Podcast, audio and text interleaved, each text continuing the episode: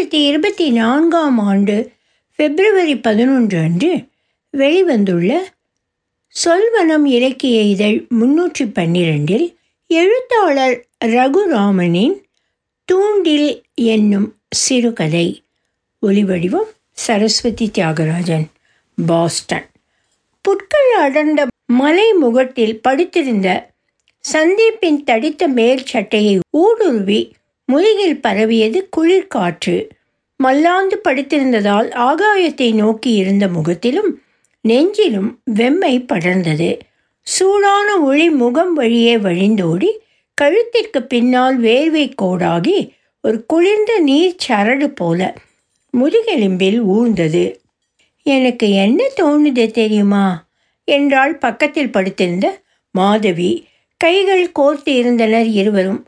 புட்களின் நுனிகளில் இருந்த சிறு மலர்கள் அவர்கள் விரல் எழுக்குகளில் சிக்கி ஒரு மலர் கொத்து போல நீட்டிக்கொண்டிருந்தது அவர்கள் கண்களின் மேல் அணிந்திருந்த இருண்ட கண்ணாடிகளின் வழியே ஆகாயம் மஞ்சளாக தெரிந்தது வானின் உச்சியில் ஒளிமங்கிய சிறு வெள்ளித்தட்டை பதித்தது போல இருந்தது சூரியன். வெகு உயரத்தில் மூன்று நான்கு பறவைகள் சோம்பலாக வட்டமடித்து கொண்டிருந்தன. காத்தில் மிதக்கிற இறகு மாதிரி. படுத்திருந்தபடியே தலையை சாய்த்து மாதவியை பார்த்தான். தண்டு சற்று வளைந்து பின்பு ஒரு நேர்கோடு போல இறங்கி வரும். நாசியின் ஒரு ஓரத்தில் சிறு வைர மூக்குத்தி புள்ளி சூரியன் போல மிளிர்ந்தது. குளிருக்காக போட்டிருந்த கம்பளி தொப்பியிலிருந்து விடுபட்ட ஒரு முடிக்கச்சை நெற்றியில் புரள அதை தன் நீண்ட விரல்களால் ஒதுக்கிவிட்டாள். புதக்கையில் அவர்களின் திருமணத்திற்காக அவள் வரைந்து கொண்ட மருதாணி வளைவுகள் நிழல் கோடுகள் போல அவள் நெற்றியை தடவி மறைந்தது. வாவ்! என்றான் சந்தீப். என்ன? என்பது போல தலையை திருப்பினாள். இல்லை உன் சிந்தனைகள் கூட அழகா இருக்கு என்றான் சந்தீப். போரும் என்று சொல்லிவிட்டு அங்கே பாரு என்று சந்தீப்பின் மோபாயில் விரல்கள் வைத்து அவன் தலையை மறுபக்கம் திருப்பினாள். தூரத்தில் பனிமலைகள் வெள்ளை யானைகள் போல அணிவகுத்து இருந்தன. அவர்கள் படுத்து கிடந்த சிறு பூக்கள் மண்டிய மலை முகட்டிற்கு ஒரு பெரும் அரண் போல. பந்தர் பூஞ்ச் காலா நாக் என்று சந்திப்பின் ஆள்காட்டி விரல் ஒவ்வொரு சிகரத்தையும் சுட்டியபடியே நகர்ந்தது. இது என்ன குவிஸா என்று கையை தட்டிவிட்டாள் மாதவி. சும்மா பாரேன். எந்த அறிவுஜீவி வழிகட்டியையும் மண்டையில் ஏற்றிக்காம எப்படி பார்த்தாலும் மலைகள் மலைகள் போலத்தான் தெரிந்தது. அவனுக்கு பல கோடி ஆண்டுகளுக்கு முன் கண்டங்களின் மோதலால் நெம்பி எழுந்த நிலங்கள் மேலே பல கிலோமீட்டர்கள் எழும்பியதால் பனிச்சிகரங்களை மூடியிருந்தது. நிலங்கள் புடைத்து கொண்டு மேலெழுந்தபோது பழைய டெதிஸ் கடலையும் அதனோடு சுருட்டி கொண்டது.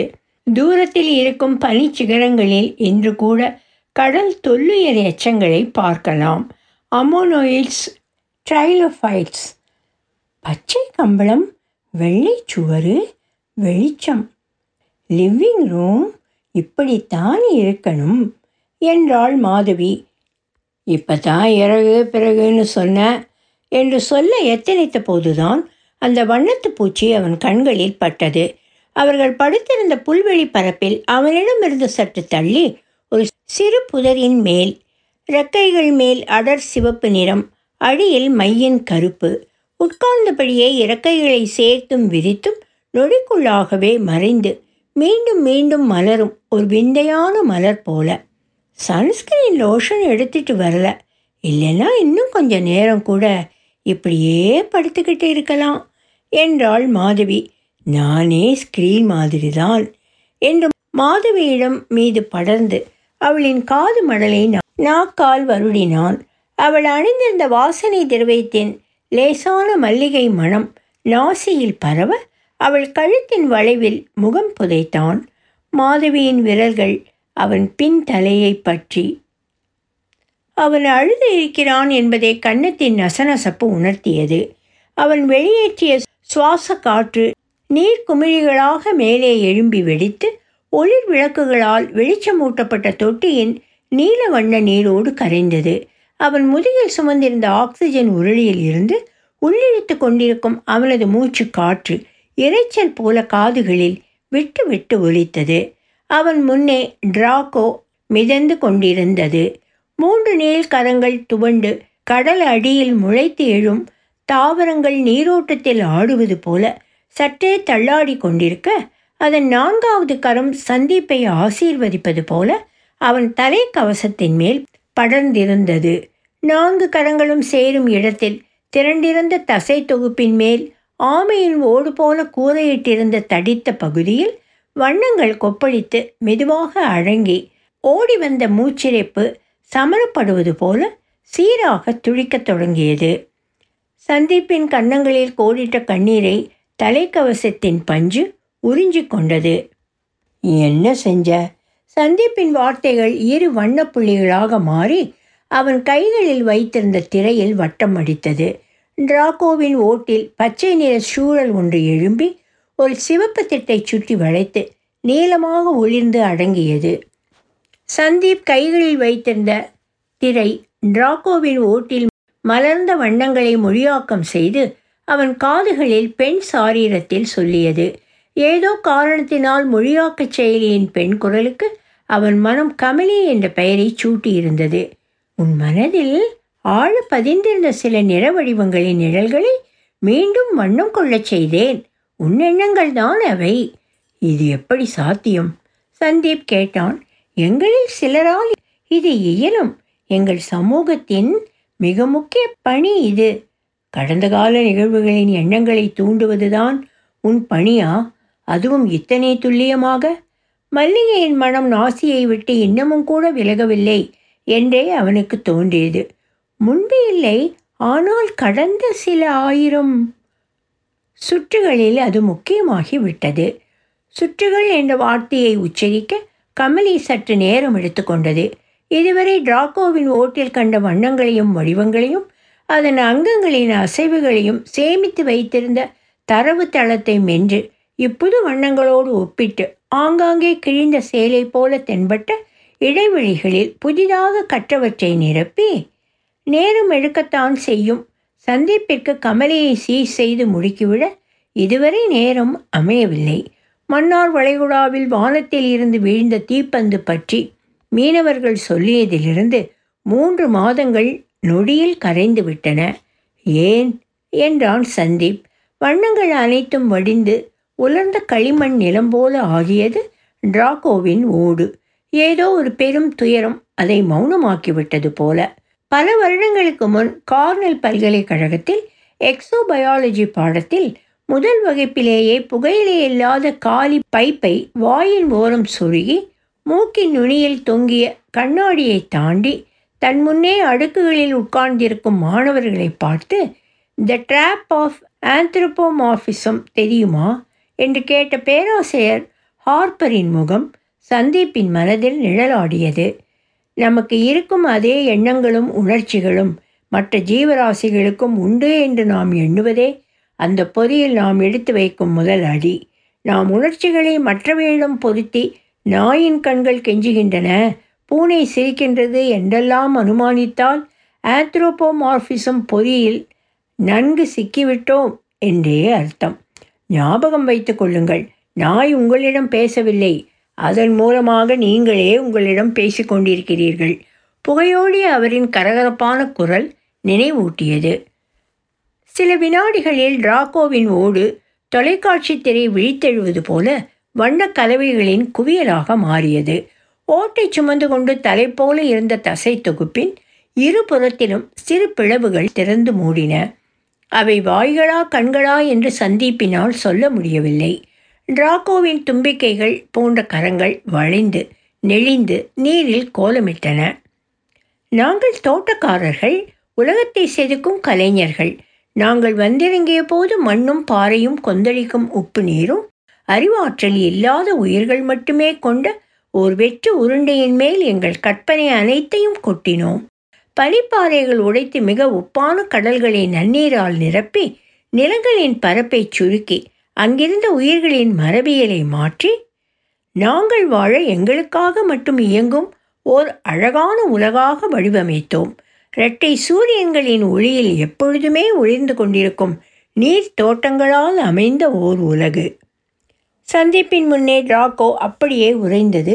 அதன் நான்கு கரங்கள் விரிந்து ஒரு மாமிச மலர் போல அசையாமல் நீரில் மிதந்து கொண்டிருக்க அதன் ஓட்டில் ஒரே ஒரு நீலப்புள்ளி மட்டும் மெதுவாக வட்டமடித்து கொண்டிருந்தது. ஏதோ ஒரு நினைவு மட்டும் மனதில் சுற்றுவது போல சில வினாடிகளில் குட்டி தூக்கத்திலிருந்து சட்டென்று எழுவது போல வண்ணங்கள் மீண்டும் டிராக்கோவின் ஓட்டில் குடியேறின. ஆனால் டிராக்கோவின் உடல் முழுதும் ஒரு மெல்லிய நடுக்கம் பரவியது. சில ஆயிரம் சுற்றுகளுக்கு முன்னே எங்கள் உலகத்தின் சூரியன்களில் கருந்தெட்டுக்கள் பரவத் தொடங்கின. ஆழ்நீர் வரை கடையும் சூறாவளிகள் உறைய வைக்கும் பனி உக்கிரமான வெப்பம் உப்புச்சாம்பலை கக்கும் கடலடி எரிமலைகள் என்று சீராக இயங்கிக் கொண்டிருந்த எங்கள் உலகம் தடம் புரண்டது. டிராக்கோவின் அங்கங்கள் மெதுவாக அசைய ஆரம்பித்தது. நான்கு கரங்களும் நீரை துழாவின. வெள்ளைச்சிப்பிகள் மேவிய எங்கள் கடலடி சதுக்கங்களில் வண்டல் மூடியது. பண்ணைகளில் நாங்கள் வளர்த்த இறைவயிறுகள் வீங்கி அழுகி மாமிச தீவுகள் போல மிதந்தன. கடலின் மேல் நாங்கள் அமைத்த சூரிய பலகைகள் செயலிழந்தன. எங்களின் சமூகம் துண்டு துண்டாக உழைந்து ஒரு அழகான பொருள் மெதுவாக சிதைவதை பார்ப்பதை விட அதை தடுத்து நிறுத்த இயலாது என்ற எண்ணமே அறிவார்ந்த ஜீவராசிகளுக்கு மிகு துன்பத்தை அளிக்கும். ஆஸ்பத்திரியில் பச்சை நிற ஓராடைக்குள் மெலிந்துருகி சுற்றியிருந்த மின் திரைகளில் சதா ஏறி இறங்கிய கோடுகளை வெறித்து பார்த்த மாதவியின் கண்கள் சந்தீப்பின் மனதில் ஒரு விஷக்குமிழி போல் தோன்றி வலியோடு வெடித்தது. மலரின் இதழ்களை ஒவ்வொன்றாக பீத்தெழுப்பது போல மெதுவாக குரூரமாக மாதவியின் உயிரை எடுத்த ஊழின் முன்னால் அவனால் என்ன செய்ய முடிந்தது? அவனையும் அறியாமலே ஆமாம் என்ற வார்த்தை வெளியேறி வண்ணமாக அவன் வைத்திருந்த திரையில் ஒளிர்ந்தது. டிராக்கோ அதை கவனிக்காதது போலவே தொடர்ந்தது. எங்களில் பலர் மடிந்தனர். ஒரு விதத்தில் அதுவும் நல்லது. ஏனென்றால் பிழைத்து இருப்பவர்கள் முழுமையாக இல்லை. அவர்களின் அகம் பழுது போன சூரிய பலகைகள் போல அவ்வப்போதுதான் அவர்களை இயக்குகிறது. கலைஞர்களுக்கு எண்ணங்கள் அற்ற வெற்றிடம் ஒரு பெரும் சுமை. சந்தீப்பின் காதில் கமலி தெரியுமா? என்ற தொனியில் அதை மொழிபெயர்த்தது. அது எண்ணங்களற்ற வெற்றிடம் அல்ல முளைக்கும் எண்ணங்களை உடனுக்குடன் உறிஞ்சும் கரும் துளை என்று சந்தீப் அறிந்திருந்தான். மாதவி இறந்த பிறகு அந்த இருள் அவனுக்கு மிகவும் பழக்கமாகி இருந்தது. கமலி தொடர்ந்து பேசினாள். உணர்விழந்து உற்சாகமிழந்து இடிபாடுகளிடையே தோய்ந்த இருண்ட நீரில் மிதந்து கொண்டிருந்தவர்களை மீட்டெடுக்கவே எங்கள் இனத்தில் என்னைப் போல சிலர் சிகிச்சையாளர்கள் ஆனோம். மனதின் ஆழத்தில் புதைந்து போயிருக்கும் நினைவின் வண்ணங்களை தூண்டில் போட்டு இழுக்கும் திறமை பெற்றவர்கள் நாங்கள். அகத்தின் பாதாளத்தில் வீழும் பலரை சற்றைக்கேனும் மேலே தூக்கி விடுவதுதான் எங்கள் பணி. தூண்டில்காரர்கள் என்றே எங்களுக்கு பெயர். உங்கள் இனத்தவரை மட்டுமல்ல நீயே அறியாமல் என்னை கூட தூண்டிலிட்டு மேலே இழுத்திருக்கிறாய் என்று சந்தீப் நினைத்து கொண்டான். மாதவி இறந்த பிறகு கட்டாந்தரையாக இறுகிய அவன் மனம் சற்று நெகிழத் தொடங்கி இருப்பது கடந்த மூன்று மாதங்களில்தான். டிராக்கோ சம்பந்தப்பட்ட பல பணிகளையும் அவனே இழுத்து போட்டுக்கொண்டான் மனதில் விரிந்து இருந்த வெற்றிடத்தை கடின வேலைகளாலேயே நிரப்பிக்கொண்டான் விண்ணிலிருந்து வீழ்ந்த டிராக்கோவின் கரத்தில் நிறைந்திருந்த நீர் திரவத்தின் உப்பு மற்றும் வழிகளின் செறிவை அடையாளம் கண்டு அதை பன்மடங்காக உற்பத்தி செய்து பெரும் தொட்டியில் நிரப்பி கலத்தினுள் நினைவிழந்த டிராக்கோவை அதற்குள் இட்டுச் சென்று பல்வேறு வகையான திரவ புரத சத்து கலவைகளை டிராக்கோவின் உணவுக்காக பரீட்சித்து டிராக்கோவின் ஓட்டில் எழும் வண்ணங்கள் பாஷை என்பதை அவதானித்து அதை மொழியாக்கம் செய்ய செயற்கை நுண்ணறிவு செயலிகளை பழக்கி இவற்றையெல்லாம் ஒருங்கிணைக்க ஒரு திறமையான குழுவை அடையாளம் கண்டு அமர்த்தி என்று செயல்கள் மூலமாகவே அவன் தன் துக்கத்தை மறந்தான். ஒவ்வொரு இரவும் அவனது குழுவினர் அவரவர் இருப்பிடங்களுக்கு சென்ற பிறகு கூட சந்தீப் அங்கேயே இருந்தான். பரிசோதனை சாலை அவன் வீடாக மாறிவிட்டிருந்தது. ஆனால் அது எங்களைப் போன்றவர்களின் முதன்மை தொழில் அல்ல. டிராகோவின் ஓட்டில் பல வண்ண பொட்டுகள் மலர்ந்து கரைந்தன. நாங்கள் எங்கள் சமூகத்தின் வேட்டைக்காரர்கள். பண்படாத உலகில் முதல் காலடி எடுத்து வைப்பவர்கள் நாங்கள். புது உலகில் இருக்கும் அச்சுறுத்தல்களை அகற்றவும் எங்கள் பெண்ணே தொடர்ந்து வரும் கலைஞர்கள் அவர்களின் கற்பனைக்கேற்ப உலகை சமைக்க ஏதுவான சூழலை உருவாக்குவதும் தான் எங்களின் பணியாக இருந்தது. ஆனால் அதெல்லாம் முன்பொரு காலத்தில் டிராக்கோவின் கரங்கள் சற்று சிலிர்த்து அடங்கியது மனிதன் விடும் பெருமூச்சு போல பேராசிரியர் Harper I think you are wrong என்று சந்தீப் நினைத்தான். எல்லாமே மாறிவிட்டது. அழிவின் விளிம்பில் இருப்பவர்களை பேணுவதுதான் இப்பொழுதைய முடிவில்லா பணி. ஏன்? சிகிச்சைகள் நீண்ட காலத்திற்கு பலனளிப்பதில்லையா? சந்தீப் வினவினான். மீட்டெடுத்த எண்ணங்கள் அவர்கள் மனதிலிருந்து சீக்கிரம் உலர்ந்து விடுகின்றன அகத்தின் கருங்கடலில் மீண்டும் மீண்டும் மூழ்கும் இவர்களின் அபய குரல்களை கேட்டு இவர்களை மீட்டெடுக்க உலகில் அவர்கள் இருக்கும் இரண்ட மூலைகளுக்கு விரைந்து சென்று ஆக்சிஜன் அளவு மிகவும் குறைந்திருப்பதை சந்தீப்பின் காதுகளில் அறிவிப்பொலி ஒலித்து நினைவூட்டியது. அதற்குள் நான்கு மணி நேரம் ஆகிவிட்டதா? டிராக்கோவுடன் பத்து நிமிடங்கள்தான் பேசியிருக்கிறேன். அப்படியென்றால் மீத நேரம் முழுதும் அந்த மறைமுகத்தில் மாதவியுடன் சந்தீப் திகைத்தான். நாளை மீண்டும் பேசுகிறேன் என்று டிராக்கோவிடம் சொல்லிவிட்டு தொட்டியிலிருந்து வெளியேறி நீர்மூழ்கு ஆடைகளை களைந்துவிட்டு பரிசோதனை சாலையின் சேமிப்பு கிடங்கு போல இருந்த அவனுடைய அறைக்கு சென்றான். கடந்த மூன்று மாதங்களாக படுப்பதற்கு மட்டும் வரும் ஓர் இடம். ஆராய்ச்சிக்காக தெரிவிக்கப்பட்ட கருவிகள் அவை வந்த பெட்டிகளிலிருந்து பிரிக்கப்படாமலே அங்கன்றும் இங்கொன்றுமாக கிடந்தன. புது அட்டைப்பெட்டிகளின் வாடை அரையெங்கும் ஒரு கெட்ட கனவு போல வியாபித்திருந்தது. சந்தீப் அங்கே தான் தங்குகிறான் என்பதற்கு அடையாளமாக ஒரு கட்டிலும் சிறு அலமாரியில் தொங்கிக் கொண்டிருந்த அவனது உடைகள் மட்டும் இருந்தன. படுக்கையில் சாய்ந்து கண் மூடினான். மாதவியின் விரல்களின் ஸ்பரிசம் குரல் வாசனை மனதில் பூங்காற்று போல வீசிய காதல் நினைவாது அவன் வாழ்ந்த வாழ்க்கையின் ஒரு மிக இனிமையான தருணத்தை அல்லவா அந்த நீர்த்தொட்டியில் மீண்டும் வாழ்ந்தான். கண்களின் ஓரம் வழியே கசிந்த கண்ணீர் தலையணையை நனைக்கும் முன் உறங்கிப் போனான் சந்தீப். அவன் கனவில் மாதவி வரவில்லை ஆனால் மலைமுகட்டில் கண்ட வண்ணத்து பூச்சி வந்தது. ரெக்கைகளை விரித்து மூடி சிவப்பு கருப்பு என்று அணைந்து அணைந்து எரியும் ஒரு விளக்கு போல. மறுநாள் அவன் விழித்தபோது நண்பகல் ஆகியிருந்தது. அவசரமாக எழுந்து முகம் கழுவி பரிசோதனை சாலையின் பிரதான அறைக்கு வந்தான். அவனது குழுவினர் ஏற்கனவே பணியில் மூழ்கியிருந்தனர். டிராக்கோ இருக்கும் தொட்டியின் நீரை சரிபார்த்தல் செயலிகளை செம்மைப்படுத்தல் அரசாங்கத்தின் பல்வேறு துறைகளுடன் செய்திகளை பரிமாறிக்கொள்ளுதல் என்று எல்லோரும் தங்கள் கணினிகளின் முன் நிலைக்குத்தி இருந்தனர். விசைப்பலகைகளில் விரல்கள் எழுப்பும் சத்தம் நீர்ப்பரப்பில் சிறு மழைத்துளிகள் விழுவது போல குளிரூட்டிய அறையெங்கும் ஒலித்தது. சந்தீப் வந்ததை அங்கொன்றும் இங்கொன்றுமாக புன்முறுவல்களும் சில நொடிகளுக்கு காற்றாடி போல வீசிவிட்டு கீழிறங்கிய கரங்களும் ஆமோதித்தன. வேகமாக சென்று அவன் பணி செய்யும் அறையில் அமர்ந்து கொண்டான். காப்பியை உறிஞ்சிவிட்டு கணினியை திறந்து உள் நுழையும் போது வண்ணத்து பூச்சியின் நினைவு குறுக்கிட்டது. அதன் இரு வண்ணங்களின் துடிப்பு மீண்டும் மீண்டும் ஒளிர்ந்தும் இருண்டும் சிவந்த கண்களை மூடி விழிப்பது போல ஒரு பிடிபடா தாளத்திற்கு ஆடும் அதன் ரெக்கைகள் சந்தீப் நேரம் ஆயிடுச்சு. நான் கிளம்புறேன். குரல் கேட்டு திரும்பினான் சந்தீப். குழுவின் சீனியரான வினீத் கண்ணாடி கதவை திறந்து தலையை மட்டும் உள்ளே நீட்டி இருந்தார். சந்தீப்பின் கணினி அடிப்பட்டையில் மாலை ஏழு ஐம்பது என்று காட்டியது. கணினியின் திரை அவன் உள்நுழைய கடவுச்சொல் கேட்டு காத்திருந்தது. ஈவினிங் ஆயிடுச்சா என்றான் சந்தீப். தூக்கத்திலிருந்து எழுந்திருப்பவன் போல அவன் மேஜையில் இருந்த கோப்பையில் மதியம் அவன் உறிஞ்சிய காப்பி ஏழு மூடி இருந்தது. வினீத்தின் கண்கள் சற்று கவலை கொண்டன.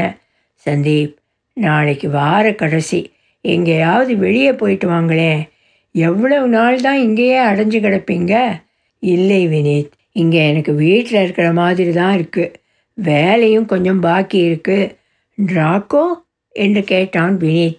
அந்த பெயர் சூட்டியதே வினீத் தான். ஏன் அந்த பெயர் என்று மூன்று மாதங்களுக்கு முன் கேட்டதற்கு தோளை உயர்த்தி உதட்டை சுழித்தார். ஆனால் சந்தீப்பின் மனதிலும் அவன் குழுவினர் மனதிலும் அந்த பெயர் பதிந்து விட்டது. கிளம்பும் முன் ஏதோ தோன்றியது போல திரும்பி சந்தீப்பை பார்த்து நான் இதை உங்களுக்கு சொல்லக்கூடாது. இருந்தாலும் என்று இழுத்து விட்டு தொடர்ந்தார். ஜஸ்ட் அ ஃப்ரெண்ட்லி ரிமைண்டர் பார்த்துக்குங்க. ரொம்ப நெருங்க வேண்டாம். நமக்கு டிராக்கோவை பற்றி நிறைய தெரியாது. சந்தீப் புன்னகைத்து கை கட்டை விரலை உயர்த்தி காண்பித்தான். சந்தீப் மீண்டும் மூழ்கிய பொழுது டிராக்கோ தொட்டியின் ஒரு மூலையில் சுருண்டு இருந்தது.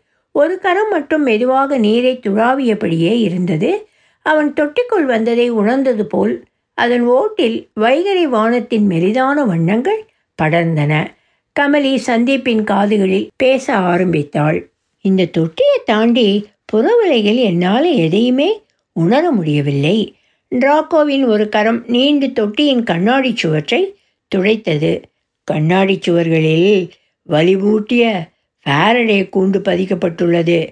டிராக்கோவிற்கு தான் சொல்வது புரிந்ததா என்று தயங்கி மேலும் விளக்கினான். மின்காந்த அலைகள் வருவதையும் போவதையும் தடுக்க இத்தகைய நிகழ்வுகளுக்காக வகுக்கப்பட்ட ஒரு பொதுவான வழிமுறைதான் இந்த ஏற்பாடு. அவன் கைகளில் வைத்திருந்த திரையின் வண்ணங்கள் மன்னிப்பு கோருவது போல அமைந்த அவனது துனியை பிரதிபலித்ததா என்று அவனால் அனுமானிக்க இயலவில்லை. தூண்டில்காரர்கள் எப்பொழுதுமே தொடர்பில் இருப்பார்கள். விண்ணில் ஏதோ ஒரு திசை தப்பிய எரிகலம் என் கலத்தில் மோதி நான் நினைவழிப்பதற்கு சற்று முன்னர் வரை கூட நாங்கள் பேசி கொண்டிருந்தோம். டிராக்கோவின் ஓட்டில் நிறம் மங்கியது. ஆனால் இந்த உலகின் புவியீர்ப்பு கிணற்றில் என் கலம் விழுந்ததை பற்றியோ இந்த தொட்டியினுள் வந்ததை பற்றியோ எனக்கு எந்த நினைவுகளும் இல்லை. நான் கிளம்பியதிலிருந்து முதன்முறையாக இங்கேதான் எங்களவர்களின் தொடுதல் இல்லாத ஒரு வெறுமையை உணர்கிறேன். நீ இருக்கும் உலகு இங்கிருந்து எவ்வளவு தூரம்? என்று கேட்டான் சந்தீப். காலம் தூரம் போன்றவற்றின் அர்த்தங்களும் புரிதல்களும் வேறாக இருக்கக்கூடும் என்று அவன் அறிந்திருந்தாலும் அந்த கேள்வி என்னவோ அவன் வாயிலிருந்து குதித்து விட்டது அவற்றை நாங்கள் கணக்கிடுவதில்லை. நீரில் மேல் மீன்கள் துள்ளி பறந்து போவது போலவே எங்கள் பயணம். துள்ளி பறந்தா? கலத்தைச் சுற்றியுள்ள வெளியை சுருக்கியும் பெருக்கியும் என் கலம் விபத்துக்குள்ளாவதற்கு முன்பு ஐந்து தடவை துள்ளினேன். தலைக்கவசத்திற்குள் சந்தீப்பின் கண்கள் ஆச்சரியத்தில் விரிந்தன. டிராக்கோ வந்த கலத்தில் வெண்வெளியை வளைக்கும் ஆற்றல் உள்ளது என்பது உலகெங்கும் பெரும் அதிர்வலைகளை உருவாக்கிவிடும். இவ்வளவு அறிவியல் திறன் இருந்துமா? உங்களின் உலகத்தை சீர் செய்ய முடியவில்லை? சந்தீப் கேட்டான். உலகத்தின் அடித்தளமே உளுத்து போகத் தொடங்கிய பின் என்ன செய்து? என்ன பயன்? அதனால் தான் என்னைப் போல சிலர் புது உலகங்கள் தேடி புறப்பட்டோம். கிடைத்ததா? டிராகோவின் அங்கங்கள் மெதுவாகச் சுருள் நீங்கி விரிந்தது. இல்லை வெற்றுப்பாறைகளும் அமிலக்கடல்களும் அடர் வழிகளும் கொண்ட உலகங்கள்தான் அதிகப்படி. நீங்கள்தான் தோட்டக்காரர்களாயிற்றே. அம்மாதிரி உள்ள உலகங்களை உங்கள் வசதிக்கேற்ப மாற்றிக்கொள்ளலாமே அவன் கேள்வியில் இழையோடிய கிண்டல் அவனை சற்று நாண வைத்தது. ஏதோ ஒரு கடல் வாழ் உயிரினம் விண்வெளியை வளைத்து உலகங்களை உருமாற்றும் வல்லமை கொண்டிருக்கிறதே என்ற பொறாமை இழப்பமாக மாறியதாக தோன்றியது. இல்லை நீர் எங்களுக்கு அவசியம். அதுவும் சற்று அதிகப்படியான நீர். அதுபோன்ற உலகங்களைத்தான் உருமாற்ற முடியும். அது கிடைத்துவிட்டால் பழுதுபட்ட எங்கள் உலகிலிருந்து புது உலகிற்கு கிளம்பி விடுவோம் சந்திப்பின் இதயம் சற்று வேகமாக அடிக்கத் தொடங்கியது. டிராக்கோ இந்த ஆழிஷூல் உலகின் அமைப்பை இதுவரை பார்க்கவில்லை. அப்படித்தான் இருக்க வேண்டும். ஏனென்றால் இந்த சூரிய மண்டலத்திற்குள் நுழையும் முன்பே விண்வெளியில் அதன் கலத்திற்கு ஏற்பட்ட விபத்தில் மூர்ச்சையாகி விட்டது. அதன் சக தூண்டில்காரர்களிடம் இருந்த தொடர்புகள் அப்பொழுதுதான் முறிந்திருக்கும். பரிசோதனை சாலை வந்து சேர்ந்து சில தினங்களுக்கு பின்னர்தான் டிராக்கோ விழித்தெழுந்தது. அதை ஆழ்வுறக்கமென்றே அப்பொழுது டிராக்கோ வர்ணித்தது. பலத்த அதிர்ச்சியில் இருந்து தன்னை காத்துக்கொள்ள உடலின் பல இயக்கங்களை மட்டுப்படுத்தி உயிர் மட்டும் மெலிதாக ஓடிக்கொண்டிருக்கும்படி தன்னை மாற்றி கொண்டிருந்தது. ஃபாரடே கூண்டில் அடைப்பட்டிருந்ததால் எந்தவிதமான புற உலக தொடர்புக்கும் சாத்தியம் இல்லை. டிராக்கோ வந்த கலம் கூட ஒரு ஃபாரடே கூண்டில்தான் வைக்கப்பட்டுள்ளது. சந்தீப் கண்ணாடி தொட்டிக்குள் மூழ்கி டிராக்கோவிடம் ஊடாடும் பொழுது கூட அவனிடத்து வரும் எல்லா கருவிகளும் தொட்டிக்கு வெளியே உள்ள புற இணையங்களோடு உறவு கொள்ளாத தனித்து இயங்கும் உபகரணங்கள்தான். கமலி உட்பட அவனுடைய மூழ்கு உடைகளும் தலைக்கவசமும் நீருக்கு அடியில் சுவாசிக்கும் காற்றும் பல சுத்திகரிப்பு அடுக்குகள் தாண்டியே அவனிடம் சேரும். இருந்தாலும் சந்தீப்பின் மனதில் ஏதோ நெருடியது. உங்களின் இதய துடிப்பு மிகவும் அதிகரித்து விட்டது. என்று அறிவிப்பொலி ஒழித்த போதுதான் சட்டென்று அவனுக்கு மனதில் ஏதோ உரைத்தது. கடந்த முறை அவன் மூழ்கிய போது ஆக்சிஜன் அளவு குறைந்திருப்பதை அவன் தலைக்கவசத்தில் உள்ள அறிவிப்பொலி சுட்டி காட்டியதற்கு சற்று முன்பு டிராக்கோ சொன்ன ஏதோ ஒன்று. கமலியை நேற்று நடந்த சம்பாஷணையை நினைவு கூறச் சொன்னான். அகத்தின் கருங்கடலில் மீண்டும் மீண்டும் மூழ்கும் இவர்களின் அபயக்குரல்களை கேட்டு இவர்களை மீட்டெடுக்க உலகில் அவர்கள் இருக்கும் இருண்ட மூலைகளுக்கு விரைந்து சென்று உங்கள் உலகில் அகம் வெறுமையாவதை அறிவிக்கும் அபயக்குரல்களை எவ்வாறு அறிவீர்கள்? வேகமாக வந்தது சந்தீப்பின் கேள்வி. உருவங்களோடு நிதானமாக பதில் கூறியது டிராக்கோ சிதைந்து போன மனங்களை சற்று செப்பனிட்டு அதில் ஓர் விதையிடுவோம். இடுவது என்பதை விட எங்கள் அகத்திலிருந்து இயல்பாக நோயுற்றவர்களின் மனங்களின் ஆழத்தில் சென்று பதியும் பீஜம் என்று சொல்லலாம். அவர்களின் எண்ணங்கள் வற்ற துவங்கும்போது தூண்டில்காரர்களான எங்களை அந்த விசைதான் அவர்களிடம் இழுக்கும். அபய குரலை எழுப்பும் ஒரு அலைபரப்பியா அது? சந்தீப் கேட்டான். ஆம் அப்படியும் வைத்துக்கொள்ளலாம் எண்ணங்களாலேயே வடிக்கப்பட்ட ஒரு அலைபரப்பி. அந்த ஜீவனின் அகத்தை நாங்கள் காப்பாற்ற வரும் வரை ஒலித்து கொண்டே இருக்கும். என்ன? என்று ஆச்சரியம் கலந்த சந்தீப்பின் கேள்வியை நம்ப முடியவில்லை என்று துணியாக கமலி திரித்ததா? என்று யோசிப்பதற்கு முன்னரே டிராக்கோ சொன்ன வார்த்தைகள் சந்தீப்பை உரைய வைத்தது. இதோ இந்த தொட்டியில் நீ என்னோடு இருக்கும் பொழுது உன் அகத்தில் நேற்று நான் பதித்த விதையை என்னால் உணர முடிகிறது. ஒரு சீரில்லா துடிப்பு போல. மாதவியோடு வெண்பனி சூழ்ந்த சிகரங்கள் நடுவில் படுத்திருந்த போது சிறு புதர் மேலே அமர்ந்து ரெக்கைகளை விரித்து மூடி நேற்றைய இரவின் கனவில் கூட தொடர்ந்து சிமிட்டும் சிவந்த கண்கள் போல தெரிந்த வண்ணத்து பூச்சி டிராகோ என் மனதில் விதைத்த அலைபரப்பியா சந்தீப்பின் மூச்சு வேகம் எடுக்க ஆரம்பித்தது. அவனின் இதய துடிப்புகள் அவன் காதுகளில் விட்டு விட்டு கொட்டு முரசை போல ஒலித்தது. நேற்று முழுவதும் அதை கேட்டுக்கொண்டிருந்தாயா இல்லை நீ தொட்டியை விட்டு விலகிய பின் என்னால் அதை கேட்க இயலவில்லை. ஏதோ கூண்டு என்றாயே அதுதான் காரணம் என்று நினைக்கிறேன். ஆனால் இந்த தொட்டிக்கு வெளியே பிற தூண்டில்காரர்களால் அலைபரப்பியின் குரலை உணர முடியுமா? கால வெளியிடைகளை தாண்டி இல்லை அது முடியாது என்று நம்பிக்கையும் பிரார்த்தனையும் கலந்து ஒலித்தது கேள்வியின் கடைசி இரு வார்த்தைகள். முடியும் டிராக்கோவின் ஓட்டில் ஒரு அடர் மஞ்சள் வண்ண புள்ளி தோன்றி ஒரு மலர் போல விரிந்தது. அதை நானே இந்த பயணத்தின் போதுதான் உணர்ந்தேன். விபத்தினால் ஏற்பட்ட ஆழ்தூக்கத்தில் விழும் வரை எங்கள் உலகத்தில் இருந்து ஒலிக்கும் அபய குரல்களை கேட்டுக்கொண்டுதான் இருந்தேன். என் உலகம் மெதுவாக செத்து கொண்டிருக்கும் ஆனால் என்னால் ஒன்றும் செய்ய இயலவில்லை. கமலியின் சோகம் தோய்ந்த குரல் சந்தீப்பிற்கு உரைக்கவில்லை. தன் உடம்பை மூடியிருக்கும் ரப்பர் மூழ்கு உடைக்கும். அவன் தோலுக்கும் நடுவே உள்ள காற்று புகா இடைவெளிகளில் வேர்வை பூத்தது. இருண்டு கொண்டிருக்கும் என் மனதினில் ஏற்றி வைக்கப்பட்ட தீபத்தால் கவரப்பட்டு விட்டில் பூச்சிகள் போல தூண்டில்காரர்கள் இங்கே எக்கணமும் வரக்கூடும்.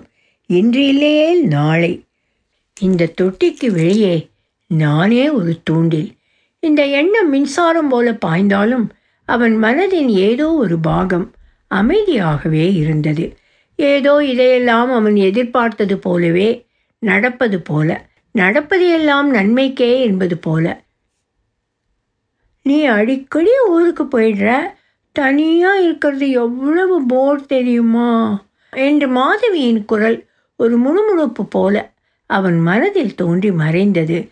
மன்னித்து விடு டிராக்கோ இது என் உலகம். இது எங்களுக்கு மட்டுமே. சந்தீப்பின் கைகள் அவன் அணிந்திருந்த தலைக்கவசத்தை மெதுவாக அகற்றத் தொடங்கின. என்ன செய்கிறாய்? உன் அகத்தின் வண்ணங்கள் வெளிர்கின்றன டிராகோவின் வண்ணங்களின் பதட்டம் கமலியின் குரலாக சந்தீப்பின் காதுகளுக்கு எட்டியது. Vineeth you will right I am sorry என்று சந்தீப் பேசிய கடைசி வாக்கியங்களையும் அவன் குற்ற உணர்ச்சியையும் சுமந்தபடி கமலி தொட்டின் தரை தட்டி அமர்ந்தது.